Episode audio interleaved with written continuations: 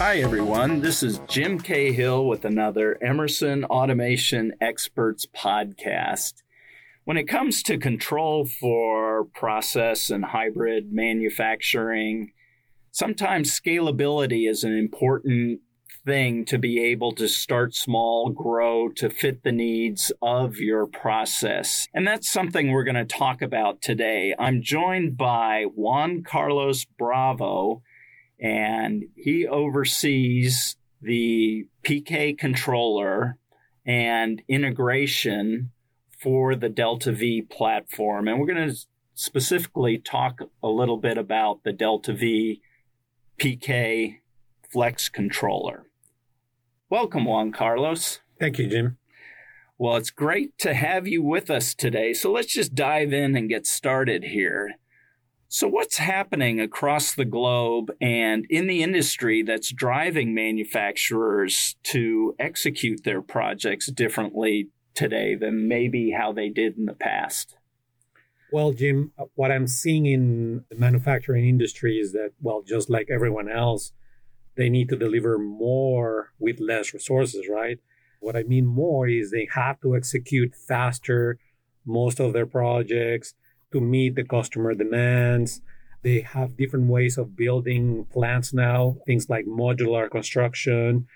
Also, we're seeing investments coming back to North America, a lot of new technologies coming into place that requires venture capital. So they have uh, new products like new vaccines, hydrogen energy, recycling, plastics, carbon capture. So all these new industries with new projects that we don't know how to execute and we need to go back to market really fast. And that basically creates a lot of uncertainty because you need to start with an R&D project, then move it into proof of concept, and then basically move it into production in matter of months sometimes, right? Like what happened in the pandemic with the vaccines. We have to go and validate a vaccine like literally in nine months, right? So that's truly what is happening in the industry. And as a result of that is people have to digitalize a lot of their plants, right? They need to put more intelligent devices, more intelligent valves, motor starters to actually feed into your control system. And then your controller or your DCS should be able to process that information so you can actually use it to improve your process. So it's a lot going on. Yeah, that sounds like it's not just all the new industries and things that we're seeing now. It's even in existing. Everyone's wrestling with the lot of retirements going on, fewer people to do more challenge changes in the different industries. So, yeah, you really nailed a lot of those challenges there. So, what are, as speaking of challenges, what are some of the challenges customers are seeing as they try to drive this digitalization? Well, one of the biggest challenges that I look at it is the capacity, as you say. When we look at a project that starts as a R&D project, well, you're just using a couple signals. And then as you move along into proof of concept and production, you need to keep adding a lot of, of capacity into your process and your controllers. And as I say, it's very uncertain because you don't know. You are experimenting, you are trying out new things, you're changing in your engineering, you want to go to production really fast. So, having a flexible platform, that's probably one of the biggest challenges customers face. And then maybe the other big challenge is how do you pay for this? A lot of these new projects requires capital investment, pretty large capital investment. So how do we provide a way of paying for these projects as they execute, right? Yeah, that's always whether personally or as businesses, the paying for it thing is one of those challenges. So, Juan Carlos, how is Emerson helping to address these particular challenges? Well, we're introducing Delta V PK Flex controller that is this has the same powerful functionality as our PK controller, but with the added advantage that it has flexible capacity and also is subscription based. So by flexible capacity, I mean the PKs have a fixed model number that is the capacity. For example, PK100 is 100 DSTs, PK300 is 300 DSTs, and so on and so on. PK Flex has no starting capacity. It can go from 50 to 1500. And the only thing you need to do is to subscribe to whatever capacity you want. I can see why you put flex in the name there. That does sound very flexible. We know a lot about the advantages and benefits of the Delta V PK controller, but for those who perhaps are new to what we offer, can you tell me a little bit more? Yes, for sure. So definitely PK controller is our most powerful controller and PK Flex is based on the same powerful functionality if you remember, PK controller is really easy to do redundancy. You just have one base plate and you add a, a new controller right next to it, just like other controllers in Delta V. But it can talk to any of our I/O in the system. It can talk to traditional I/O, to charms, to wireless I/O.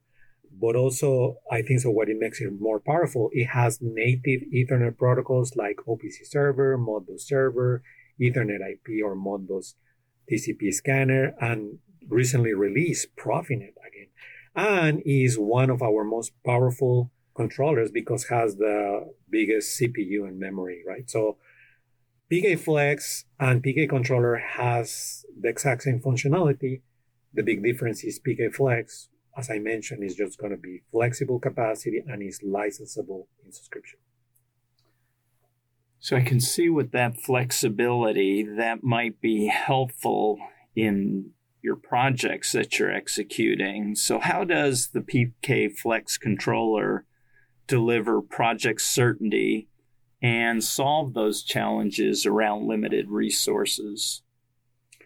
Well, project certainty, as his name says, we want to remove any uncertainty when you're executing that project. And when you're doing a, a large project and you don't know the capacity because maybe you need 100 or 300 DSTs, and I'm sorry I didn't mention, but DSTs is device signal tags, and is the way we count IO in Delta V. And basically, those you don't know how many IO you're going to be bringing in a project. By providing a controller that can go from 50 to 1500, it removes that uncertainty and gives total flexibility to the people doing the engineering. So when they're doing a project, they know they just order a controller knowing it will have the capacity they need regardless of how they come up with the design, right?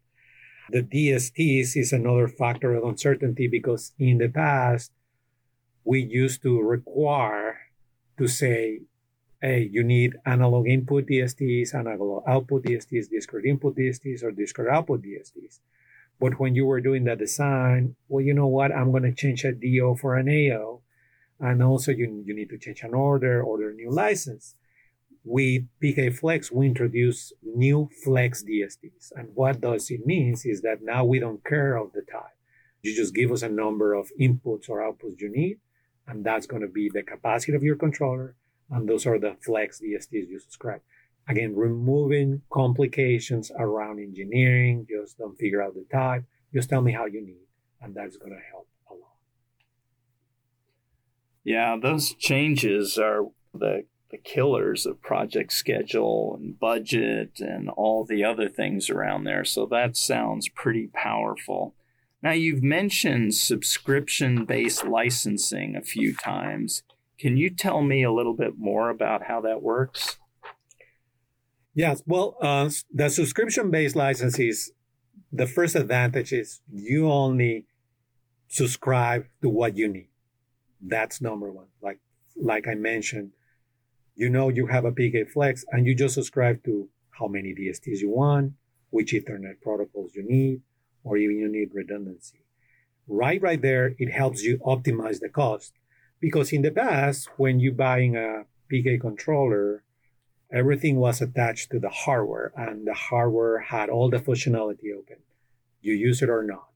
With subscription, the benefit is you only pick what you need and that's the subscription you you you get. And then the other benefit, as I mentioned, is by the attaching the hardware from the software, now the pricing of the hardware is a lot less because it has no functionality.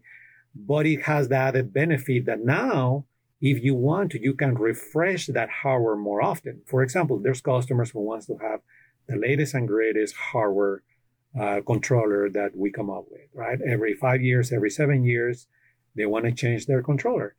When all the price was in the hardware, that was probably cost prohibitive to change all the controllers in your plant. But now, since the cost is in your subscription, now you can move your subscription from hardware platform to hardware platform as we come up with them. So, for example, in the future, if we come up with software defined controller, as we announced at Emerson Exchange this last October, you're going to be able to go from a PK Flex to a software defined controller with the same subscription. And you just change your hardware platform, right? So it gives you mobility and helps you to refresh your hardware and, and be able to optimize your process. And obviously, as I mentioned, the subscription it allows you to lower your capital investment. As I mentioned in, in the past, if you needed to modernize a whole plant, sometimes you have to argue for a million of dollars. But now with subscription, you can start with 50 DSTs if you want to just buy one PK Flex in your Delta V system, and you can start modernizing pieces of your plant as you go, and you just pay as you go in your subscription. So I think that's what is the game changer on subscription. Well, that's another dimension of flexibility in there to be able to do that.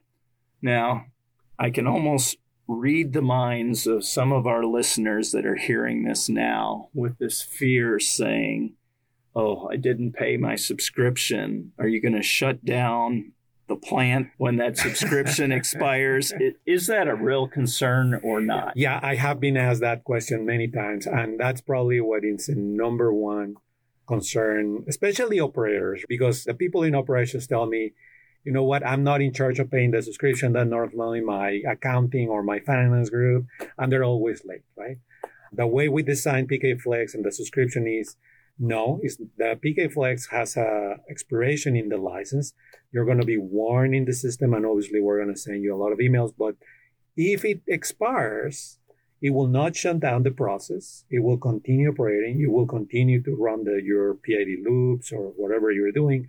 The only functionality we're taking away is the total download and partial download, right? So you're not going to be able to add new functionality into your process, but you're going to be able to continue operating and you'll warn our listeners far enough in advance so they can light a fire under their folks in finance. That's for sure. Yeah, they're going to be uh, bombarded by emails. And also, it's going to be reported in Guardian.